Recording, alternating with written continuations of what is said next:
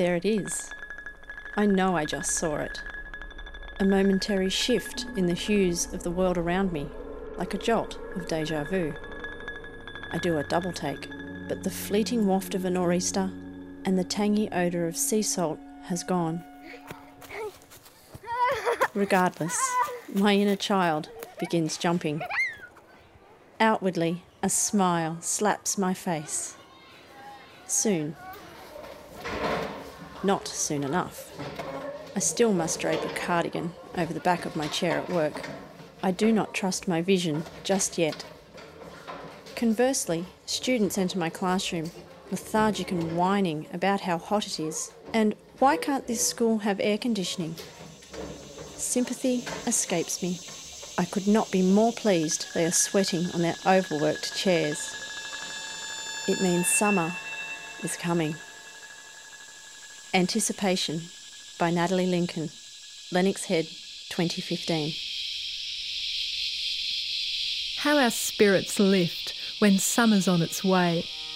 But as the Australian summer of twenty fifteen began, across the country, people were worried.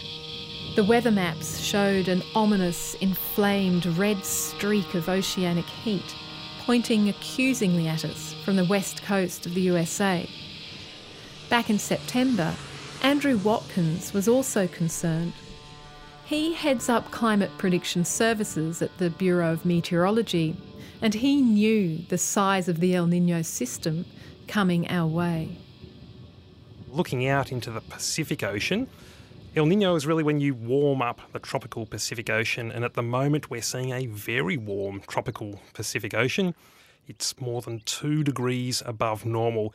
And to put that in a bit of perspective, uh, the last time we saw that was nineteen ninety-seven ninety-eight, and so quite an exceptional event. To compare it to other events, you're talking about you're talking about nineteen eighty-two eighty-three, seventy-two seventy-three, nineteen oh two mm. or nineteen oh five. So those high temperatures cause a large-scale change in our weather patterns.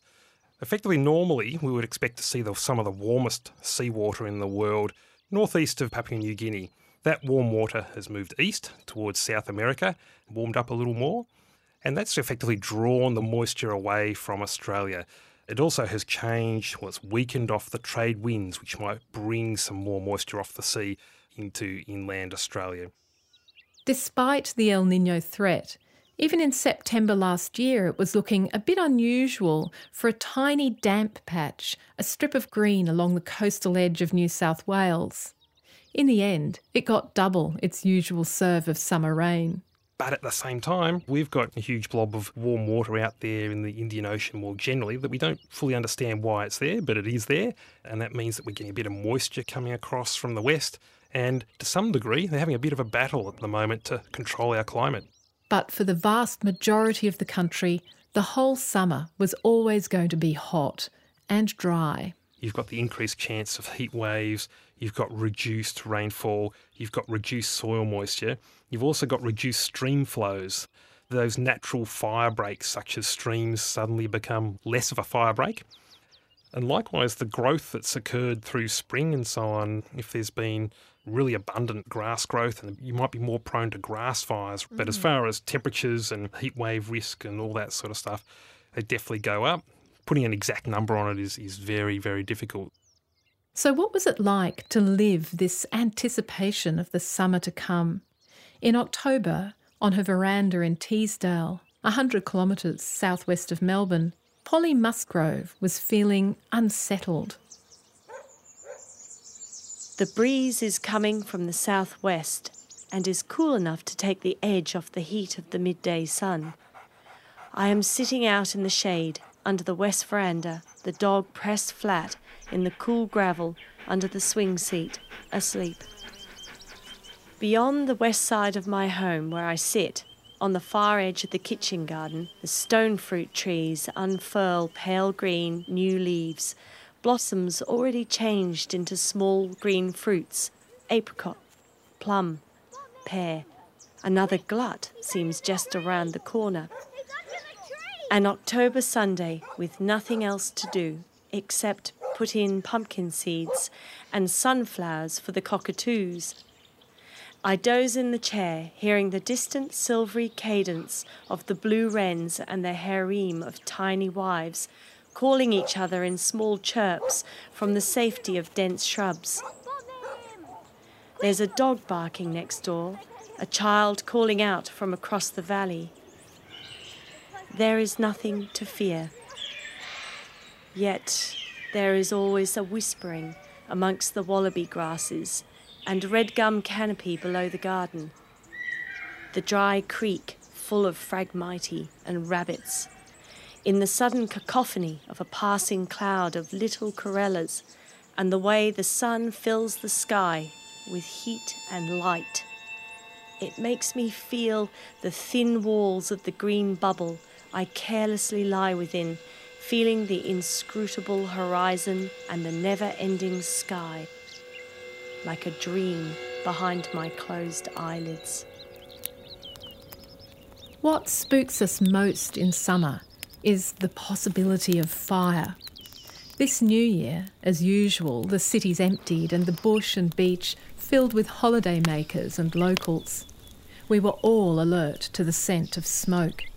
For a while, each of us stepped a little closer to the power of nature. Steve Warrington is the Deputy Chief Officer for the Country Fire Authority across Victoria. We first spoke in November as the country got its heat on, and he was really concerned. So right across Queensland through New South Wales, South Australia, and certainly a large portion of Victoria, not so much Tasmania, you've already got your grasslands cured to one hundred percent. Now what does that mean? It effectively means everything on the ground is fully dry already, which is fairly early for this time of year. The reality is, if you get the right fuel load, the right weather, and an ignition source, we will and do get bushfires. Already in Victoria this year, we've had over two hundred bushfires, um, some of those significant. Already in Victoria this year, we've lost property. I don't mean to sound melodramatic, but it's almost like the Russian roulette type scenario.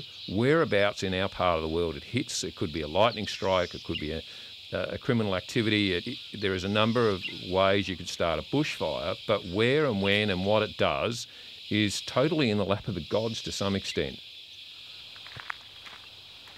Of course, it's not just humans affected by fire, long hot spells and low rainfall. How do birds, insects and plants react to prolonged heat stress? I'm not sure that anyone's really studied that in great detail.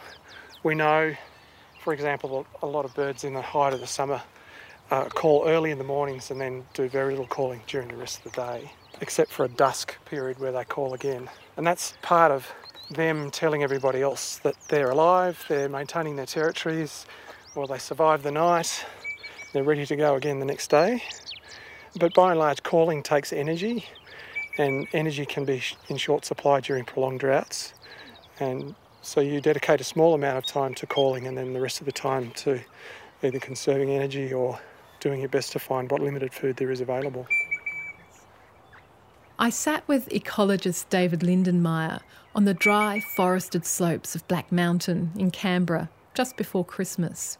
He's the Professor of the Fenner School of Environment and Society at the Australian National University, and one of his areas of research is how different kinds of forest react to fire, particularly in Victoria.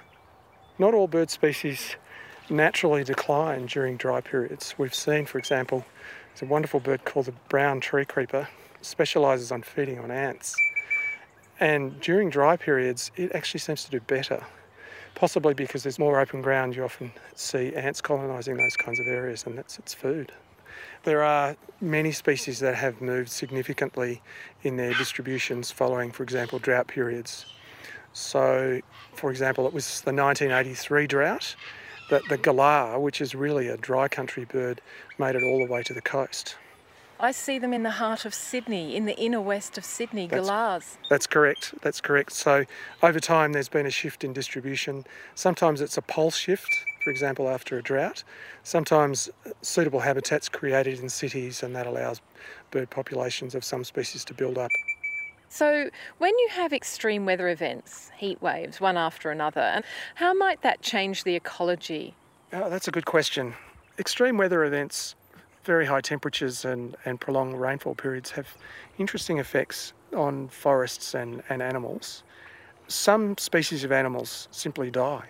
For example, the common ringtail possum is a very heat-sensitive animal, and under extreme temperatures we have on many occasions walked through the forest during the day and seen a ringtail possum basically hanging from its prehensile tail. The animal's dead, died from heat stress. But there are other things that happen in, in interesting ways as well. So we know in, in the Victorian wet forests, what happens there is that the, the properties of the wood anatomy, the way that the cells fit together inside some of our biggest trees, the mountain ash trees, that actually changes and it makes the wood more brittle. So when trees were being cut down during the millennium drought, most of those trees ended up being pulp logs to produce paper because the wood anatomy was changing. So the recovery rate for saw logs is very low. Most of it's used for pulp anyway, but it was an even lower recovery rate than was, was normal. And other things change in sometimes quite interesting ways. There is some thought that as carbon dioxide concentrations increase in the atmosphere over time, it will change the leaf chemistry of some of our eucalypts. And leaf chemistry, the composition of the different nutrients in eucalypt leaves, is very important in the diets of animals like the koala and the greater glider and ringtail possums and a whole host of other animals. And so I'm anticipating we're going to see lots of ecological surprises in these kinds of ecosystems as time goes on. It's funny how our collective memories can't cope with bad thoughts, the complex interwoven impacts of a shifting climate. We're in a constant state of forgetting just how bad it can be, unless we've been directly affected. Steve Warrington says he finds people are chronically unable to plan for how fire might change their lives, and we forget one year to the next how often the fires are now occurring. The problem I have with all of this is people say, well, here they go again, the fire service is saying, oh, it's going to be another bad year. And, and to some extent you could say we're guilty of that, but the issue we have is getting people to understand it's what the community do themselves. The example I'll give you, Gretchen, and it's quite stark, and hopefully, I don't mean to alarm people, but it will bring it home. If I look at Black Saturday in, in Victoria alone, we lost one hundred seventy-three people uh, lost their lives on that particular day. We lost two thousand homes on that particular day. And if I was to count up every fire truck that we had going to rubbish bin fires, false alarms and fighting the effort, it's somewhere in the vicinity of six hundred, six hundred fifty trucks. So so do your own maths here, Gretchen. two thousand homes, six hundred trucks. We cannot come to every house with a fire truck or with an aircraft. Do you think we're actually there, that climate change is with us now? Oh, look, that's, I guess again, Gretchen, that's probably my personal opinion. And based on my experience, I've been in the fire service for over thirty years. And, you know, initially we, we would have what we would call a major fire every ten, fifteen years. Uh, in Victoria alone, we had uh, two thousand three, we had two thousand six. They were both campaign fires in both the northwest and Gippsland. That went for, in one case, for, for two months, full full on for, for two months. Uh, New South Wales is the same, South Australia is the same. We then had obviously the two thousand nine fires, and it looks like it's just going to become part of the natural landscape, which we know does occur, but seems to be occurring more frequently. Uh, all the scientists tell us not only frequency, but the size of the events are quite uh, significant larger than, than we're used to. And if I look over our one hundred years of our history that we've recorded uh, information.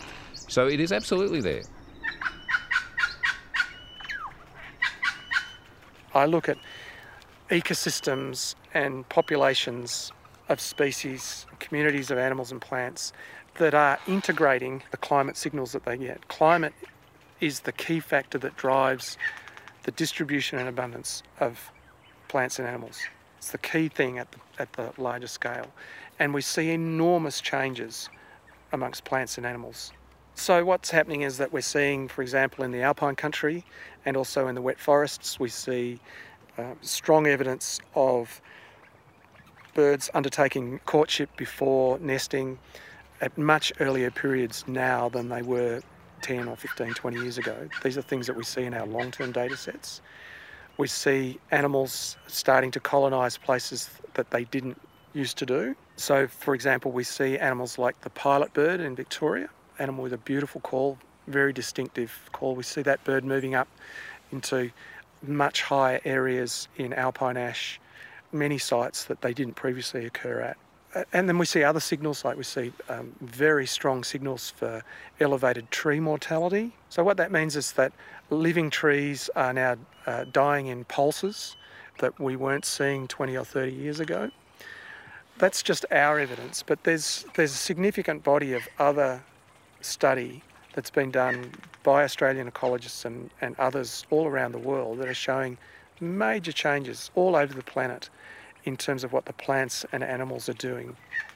The funny thing about this summer is not everything turned out quite as predicted. Yes, we got fire, and it was devastating, with the loss of four lives in South Australia and whole communities profoundly damaged along the Great Ocean Road in Victoria. There were heat waves and fire around Perth, and a huge swathe of forest that won't ever recover from the burning in Western Tasmania. But from the southeastern coast of New South Wales and Victoria up to southeast Queensland, varying degrees of wet. Mary Mageau on the outskirts of Brisbane waited in vain for her El Niño summer. The summer solstice has come and gone, and as the days grow shorter, our usual hot summer stretches ahead.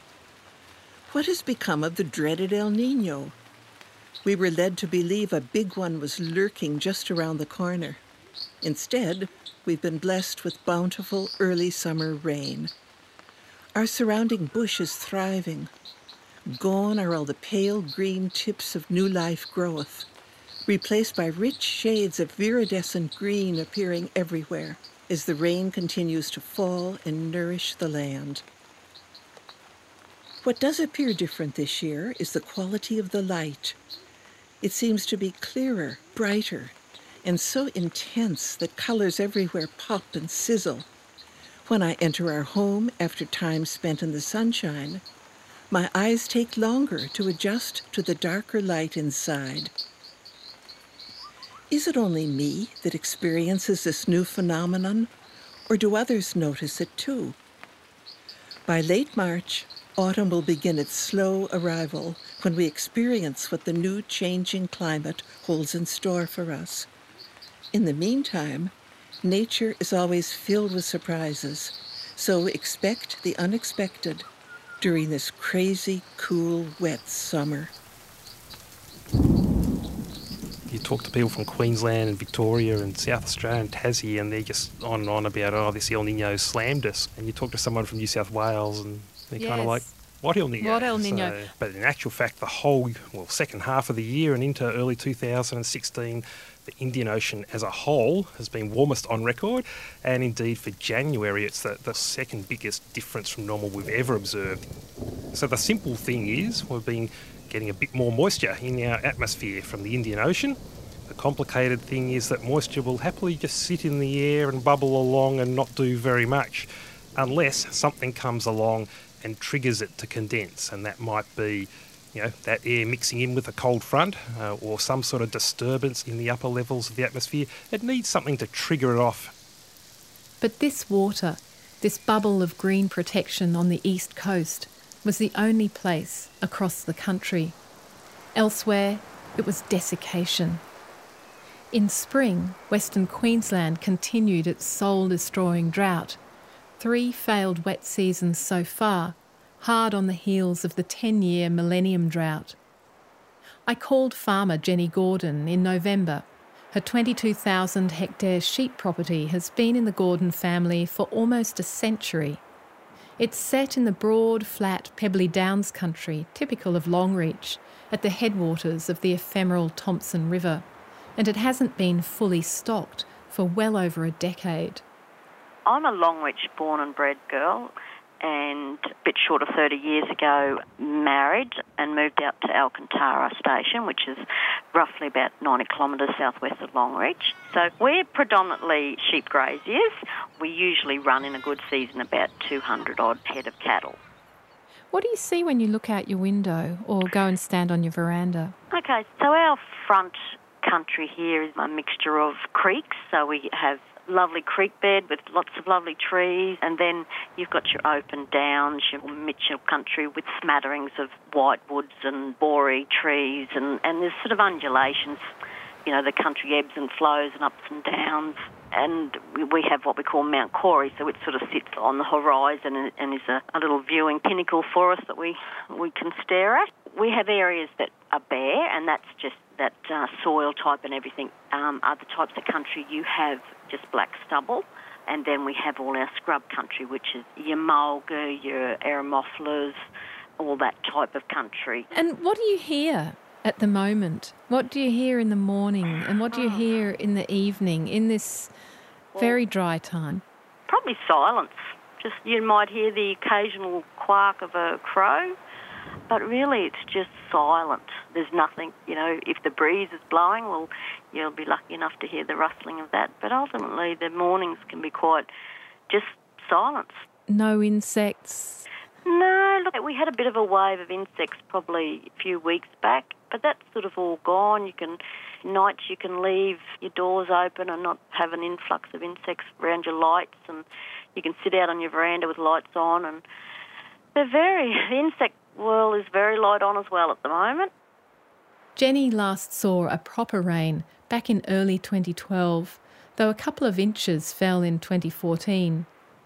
The skies are an endless, empty blue. You know, from a photographic aspect, sometimes you can get a blue sky that can be a different blue at different times of the day and on different days. But ultimately, it's it's blue, and then you might wake in the morning and there'll be a bit of cloud, um, and it might look lovely and build up, and then by lunch it's flattened out and gone. And about this time of the day, you know, so we're looking at Um, about two, three o'clock Queensland time, so it is, there is a white hotness out there at the moment, and when it's white hot, blue is so pale, it's, it's nearly opaque. On the coastal fringe, the weather is different. Just think of Melbourne and it's all seasons in one day. But for Jenny, the landscape and the weather have much longer, sweeping time frames. A lot of the two thousand years were a mixture of dry and, and mediocre. We called it our Band-Aid years because you'd get something in about November, December, maybe January. If you're lucky, you'd get something there and it'd be just enough to get you through to the next summer. And then you'd sit there chewing your fingernails and then you'd get that Band-Aid. And then we had probably three really good years, you know, a lot of rain, feed, and then you just went bang, you know, come that twenty twelve, January, February, you know, it stopped and that was it sort of thing. Tell me how you manage the drought and the stock that you've kept. How do you engage with the animals? On a fairly regular basis every day. So we're out every day feeding cattle. We're feeding hay, a molasses type lick too. They also get um, other booster sort of feeds and that, give them to them as well. We have trucks and, and the utes, and they're all loaded up with whatever the feeding program is. I don't think I've known our cattle so well as I've got to know them in the last three or so years. They will mob you and, and um, you know, you can pat and walk around, and they're incredibly quiet. We'll have to keep our fingers crossed for Jenny and the Gordon family farm, but we'll call her again in the last of this three-part series. Across the country, in Perth, Vicky Kramer was fretting. A fire had taken hold nearby, and she was watching her landscape for signs of a change. At four thirty p m it is still over forty degrees. All day I've kept vigil over the gum tree on my neighbour's verge. It's my weather vane. For years I've studied how its leaves swirl in response to the duel between land and ocean for control of the wind. On summer mornings, the easterlies rush out towards the sea and push the leaves back towards us. Then comes the lull, when neither land nor ocean is in ascendancy, and there is no veil of breeze to soften the harsh stare of the sun. Today, a low-pressure trough sits to our west. The leaves on the gum hang down, still. After the sun has sunk low behind the peppermint, we venture out to the back patio. fine white smoke seeps under clouds and across the fences. From our house, in the low of the land, I cannot see the towering pyrocumulus cloud that hangs over Waroona to the south. I know from the stream of information delivered to my phone, there's a conflagration of such intensity it's created its own weather system. A firestorm with gusty and unpredictable winds. The fire is hot and travelling fast over a broad front. The night ahead is uncertain. A humid change would help slow its spread.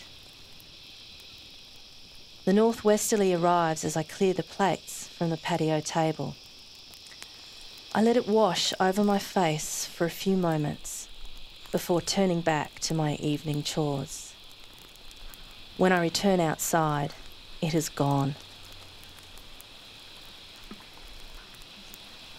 That night, the tiny nearby timber town of Yarloop was largely destroyed by the fire Vicky had seen.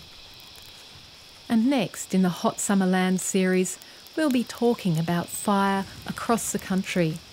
I'm Gretchen Miller. See you then.